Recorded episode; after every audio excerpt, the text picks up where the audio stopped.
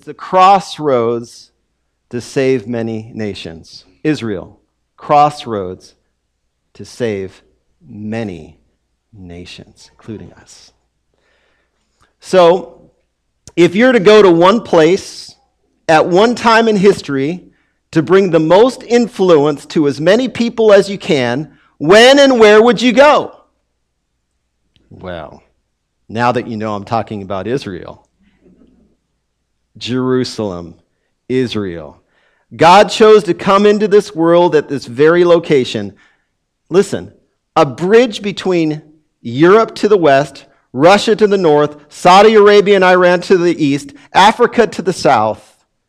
Right smack in the middle is this important trade route that bridges the nations Israel. God knew what he was doing, and the timing was perfect. And it goes more than that. His timing is perfect. Even though the fall of Jerusalem, if you know that date, 70 AD, it was used in God's plan to spread the good news of Jesus worldwide. I got to stand right there in Jerusalem. I got to stand at the crossroads that is still the crossroads to this very day. Because if you go to Jerusalem right now and you go to the old city, you'll, you'll see people from every nation on the globe. And I was there. We were there. I touched the same area where Jesus walked and was amazed. And I am so thankful for this congregation that will this experience will go with me for many days. And it will make a difference not only at community of faith, but it certainly has made a difference in my heart, and I want to say thank you.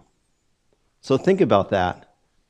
God's amazing plan as He sent His Son Jesus. It was no mistake that He sent Him to Israel. It's no mistake that He sent Him right into Jerusalem. It was a crossroads of that civilization. And it was still in that same crossroads that the good news of Jesus spread to the world and to us. Amen? It's good news. So today I'm starting a new series, and before that, man, I've been away from the pulpit for three weeks and feel a bit rusty, so I need you to pray for me. So let's pray. Heavenly Father, thank you for your word. Thank you for the songs of worship that go to you. And I pray that, Lord, that you may fill me with your Holy Spirit, not to be great or dynamic, but to be f- filled by your Holy Spirit to speak a word to this congregation that we all need. And it's always a word about your Son. And so, Lord, take um, the frailty of who I am and bring something good out of it, that all of us would be blessed in the name of your Son, Jesus Christ. And we all pray together and say, Amen. So, today we're going to be talking about paradox, and I'll unpack this a little bit each and every week and there's a list of different par- paradoxes that I want to see. And then on the slide, which I just love, uh, uh, Scott put this together. I just love it. So you can't see at the very bottom, but you see it says living through dying. This is what we're going to be talking about today as a paradox. And right below where it says fall 2019, in the mirrored on the pond, you'll see a figure that I don't know if you could see it very clear. Do you know what that is? A lion, you know. It's paradox being the Lamb of God who takes away the sin of the world, but he's also our King of kings and Lord of lords. He's the lion, the lion of Judah. So I love it. When you think of paradox, it doesn't always make a whole lot of sense at first, for, at first glance. and as I put on my, gla- uh, my glasses to glance at my notes, at first glance, a lot of things don't make sense. For instance, Holly and I have been together for 27 years and having six kids, and that would not make a lot of sense to the people who knew us back in our dating years. We fought and we broke up over and over again. It makes little sense that we actually got married and are together to this day with six kids. I guess that's kind of a paradox. but I'm so thankful. Either did what Holly said about four weeks ago. I'm a little embarrassed and about ready to blush just repeating what I heard Holly say about four weeks ago, and it said this. She said this out loud I tied David to the bed. I hope the sermon recording doesn't shut off at this point, or for you to fall asleep without any further explanation. That would not be good. I heard Holly say this to a friend on the phone, and I quickly said, Holly, listen to what you just said on the phone. Explain yourself and quick. Holly did tie me to the bed, but it wasn't for what you think. She tied a rope around my waist and anchored it to the bed as I crawled out the upstairs window onto the roof to paint the exterior of our very tall house. I don't think that was a very good idea either. The bed had wheels, and it was a very light bed. However, the insurance was pretty good. When you have a paradox and when you hear things maybe midstream, you don't always get all the information. Explanation is needed. Same is the truth with God's word and what Jesus said and what Jesus did. Explanation is needed. Same is true with many of the paradoxes found in the Christian faith. Those things that are true but seem absurd. Here are a few doozies. Christians are simultaneously saint and sinner. Hmm. Christians are simultaneously in bondage, shackled to sin, yet free in Christ, Scripture says. Christians are weak but strong. Christians lead by what? Following, but lead by serving. Christians are wise by being foolish. 1 Corinthians chapter 1 says. Christians are exalted when we are humble. Christians are made great by being small. Christians are poor but rich. In today's great paradox, Christians, we must die to truly live. There's some explanation that needs to happen here. But it's the truth. And it is the bedrock of our faith.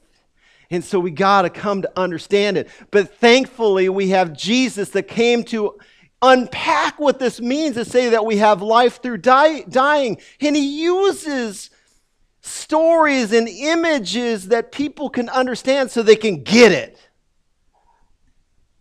Because isn't it true when you have, like myself, coming up here to preach, sometimes you don't get it? It just kind of, just like the teacher in Peanuts going wah, wah, wah, wah, wah.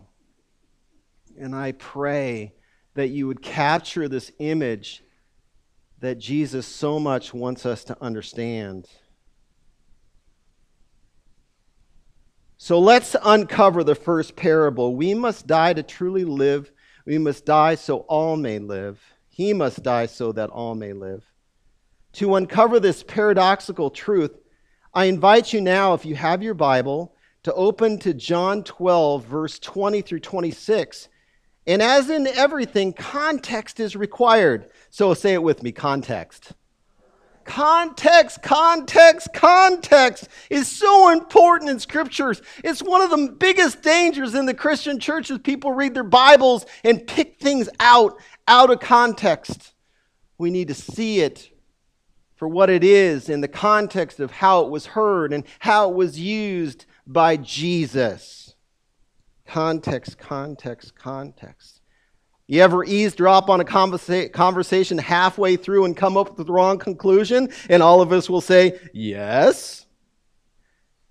This happens in marriage, it happens in politics, it happens at church, it happens at work, it happens all the time. So, the first rule in explaining something that seems contrary to logic is framing what is said with context. So, what's going on before John 12 20? Uh, you know, we're going to read 1220. I'm going to get there, but there's something really significant that happened before that. And so, if you go to the very beginning of chapter 12, verse 1, something significant's going on, and it's a happy day. So, as you read this at home and you oh, get alert of what's going on, Jesus is in Bethany and he's at a friend's house, and he knows three very significant friends that are there. So, you had Mary and Martha, and who do you else think it is? Lazarus. And they came to do a celebration meal. They were honoring Jesus for what Jesus did. What did Jesus do? He raised Lazarus from the dead. It was remarkable. It was amazing. So he came, and as he's on his way to Jerusalem, his last trip to Jerusalem, he stops in and they celebrate him and they have this dinner and they're eating. And then Mary does this incredible thing. What does she do? She anoints Jesus' feet with expensive perfume, nard that was very expensive, and he wiped his feet with her hair. And then what happened was in this story, we get this one disciple that betrayed him. His name was Judas. And Judas was so angry and perturbed by this because he's also the one that held on to the money. He said, What are you doing allowing her to use this very expensive ointment to do this? You could have used this to feed the poor. This is not a good thing to do. And then Jesus says something that's really important as we get to the context of what this par- paradox all means living through dying. He said, You know what? She's using this to anoint my body before I die. And you can imagine that people were going, What on earth are you talking about, Jesus? They completely didn't understand this at all, what's going on. And then the next part of the story, don't miss this. Now he's coming into Jerusalem. It's considered his triumphal entry, and people were abuzz with Jesus because there are people that wanted to put a crown on his head and go destroy Rome and here's their king. And he came in riding on a donkey. And as he's coming in, they're singing, Hosanna, Hosanna, Hosanna, singing this. And as he's coming in, the Pharisees, who now not only want to kill Jesus, they want to kill who? They want to kill Lazarus because they want to cover up anything that has to do with Jesus and his miracles. By the way, did you know that they're doing that in Jerusalem right now? Just as the Jews at that time, the Pharisees were trying to cover up anything that Jesus did of any significance, they're still trying to do that now in the city walls of Jerusalem. And on every significant holy site that points to Jesus, they've placed a mosque or a mosque nearby, or a parking lot, or a shopping mall, or a shopping area to try to cover up the majesty of what our Lord and Savior does. And you just can't cover up the truth. It just keeps on coming up. Resurrection, new life. You can't bury and keep the truth in the ground. Amen? Oh. And so he's coming in, the Pharisees who wanted to bury this truth, they're, they're looking for ways to kill him. And they're saying, no, everybody can't stop talking about this Jesus. I mean, this whole news, this is what they're saying, paraphrase, my paraphrase. Here saying, this whole news about Jesus is going to go to the nations. Oh, so rich. Scripture is so rich. Which now brings us finally to our story. You're going, whew.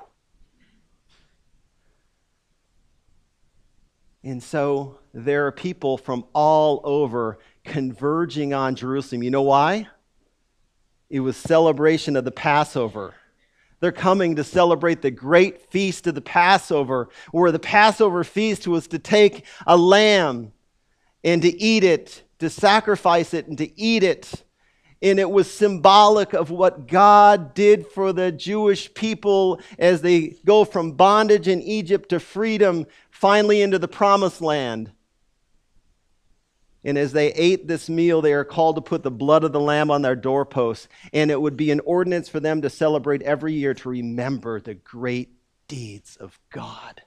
Can you imagine Jesus coming in on the triumphal entry on this week of all weeks, on what is called the, the Passover feast? And you'd also see lambs coming in.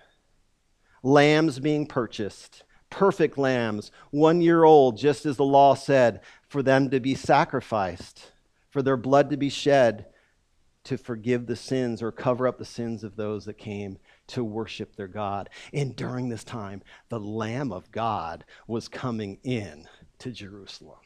Oof, crazy, crazy fulfillment of prophecy. And as he is coming, because there's people from all over the globe coming in, now we come to the part of the story that, guess what? There are people looking for Jesus. There are people that want to see Jesus. And now we hear the story of these Greeks that come a long distance to come to see Jesus. Have you come to see Jesus? Hopefully, you didn't come to see me because that's a disappointment. Did you know there's churches all over this world that come because of the preacher? That's sad. That is sad indeed. It might build a lot of auditoriums and lots of seats, but it's not about the preacher. It's about Jesus. Amen. So, long introduction. I'll go quickly. And then as you go, I invite you, you're already there and go to this passage that is John chapter 12, starting with the 20th verse, and I'll read it for you. Now there were some Greeks among those who went up to worship at the festival. They came to Philip, who was from Bethsaida in Galilee, with a request. Sir, they said, we would like to see Jesus. Philip went to tell Andrew, and Andrew and Philip in turn told Jesus. I love this part.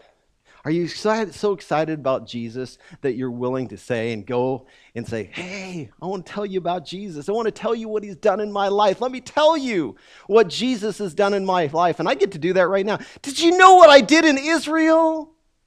Do you know how I saw Jesus? I want to share this with you in whatever is going on in your life. They wanted to come see Jesus. And now, today, when people come to see Jesus, they come to you as the church. They come to about you so that they can learn about Jesus. That's our responsibility. Did you know that that's our calling of the church? Say amen if you agree with that. Amen. that's our calling. And so here's these Greeks coming in to see Jesus and, and they're bringing them to him, and they finally get to him, and then Jesus replied, and this sounds so strange unless you have the context. He says this Jesus replied, The hour has come for the Son of Man to be glorified. Very truly, I tell you, unless a kernel of wheat falls to the ground and dies, it remains only a single seed. But if it dies, it produces many seeds. Anyone who loves their life will lose it, and anyone who hates their life in this world will keep it for eternal life. And whoever serves me must follow me, and where I am, my servant also will be. My Father will honor the one who serves me. And I know this is not on the screen, so Lily, it's okay. But let me get to, the, get to this too. It says, Then a voice from heaven said, I have glorified it and will glo- it says this now my soul is troubled and what shall i say? Jesus said father save me from this hour. No it was for this very reason i came to this hour. Father jesus said glorify your name. Then a voice from hev- came from heaven. I have glorified it and i will glory- glorify it again. The crowd that was there and heard it said it was a, had thundered. Others said it was an angel that had spoken to him And then Jesus said, This voice was for your benefit, not mine. Now is the time for the judgment of this world. Now the prince of this world will be driven out. And I, when I am lifted up from the earth, will draw all people to myself. He said this to show the kind of death he was going to die. And this is the word of the Lord.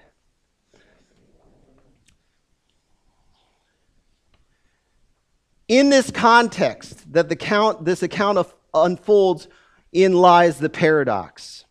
And then you heard this word that Jesus says this. He says, these words Anyone who loves their life will lose it, while anyone who hates their life in this world will keep it for eternal life. It's a paradox. What does this mean? And I'd like to share with you three things. This is really significant.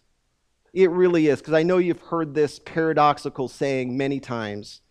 And I want to share with you this it says something about God, first and foremost. So, guess what? It's not about you. it's not about me. It's about God first and foremost. But with it comes something about you. And then finally, there's something about the church that's very significant in this paradox. So, let me first start with the one, and I'll go fairly quickly since I'm talking too much. It's about God. It's about God. It's not about tragedy. It's about his triumph. You know, a lot of people will say to this day that when Jesus died on the cross, it was a tragedy. It was a mistake. It was an accident. It was because he deserved it. They'll say something. It's no accident. It's not tragic. It's a providential plan. Amen. His death was a providential plan. It was done on purpose, for a purpose, for us. So when Jesus said these words about him dying, he was speaking about his death. And that's why context is so important because when he was having dinner, he talked about his death. When he came into Jerusalem, it was not about him reigning as a king to show himself on a crown, but his crown and his throne would be the cross. what is going on here. It's about God. And so when Jesus said these words about him, very truly I tell you, unless a kernel of wheat falls to the ground and dies, it remains only a single seed. But if it dies, it produces many seeds. He's saying he's dying. This one life he's dying, his own life would give life for many. And he was that Lamb of God on the cross for you. That's what this verse is about. It's all about what Jesus' mission was. It's about God. That's a triumph, not a tragedy. And it's also about you. It goes from, this is important, it goes from salvation to sanctification. God had to die for us. But for us in our life, we have to die to self to live.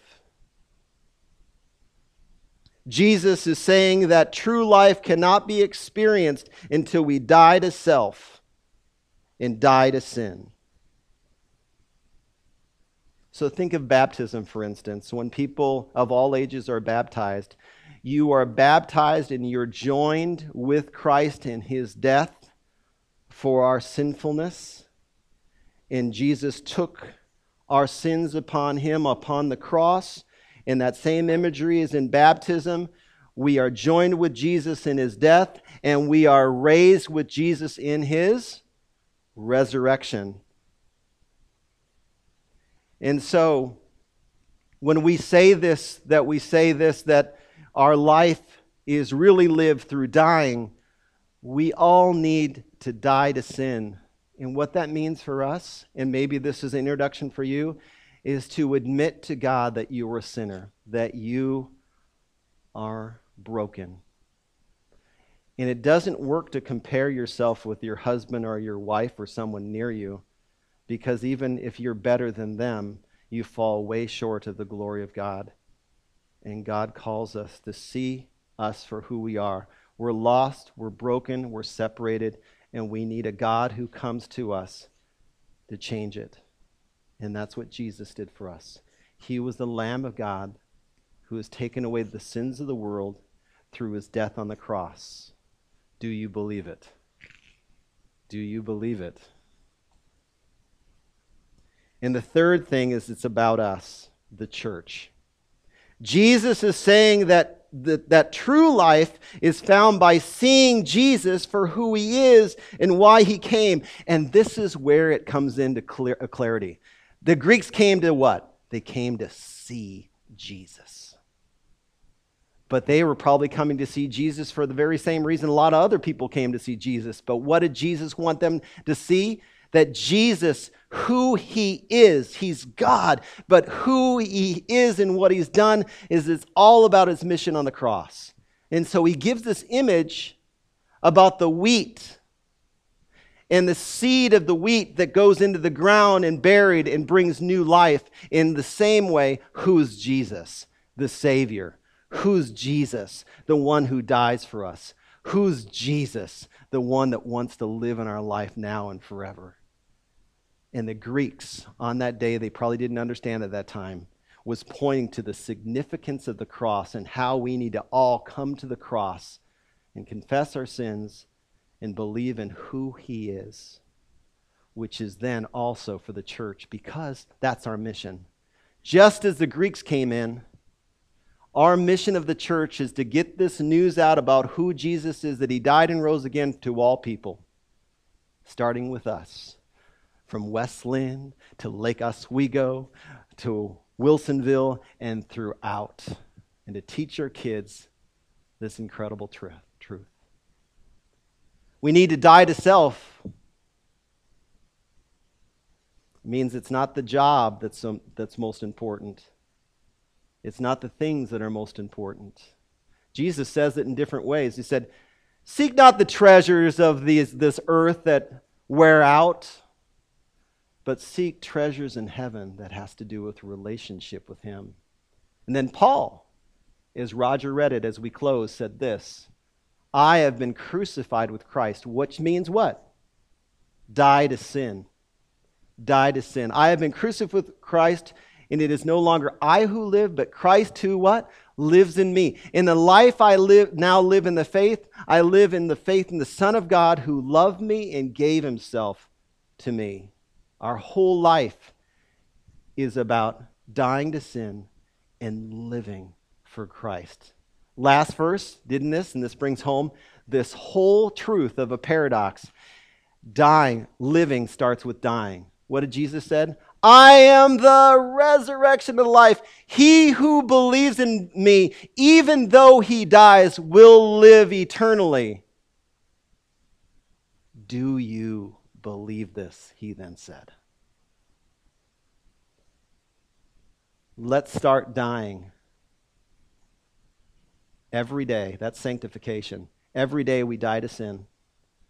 We give up more for the sake of Jesus to live for Him. Sanctification. All for Him. All for Him. And all God's people said, Amen.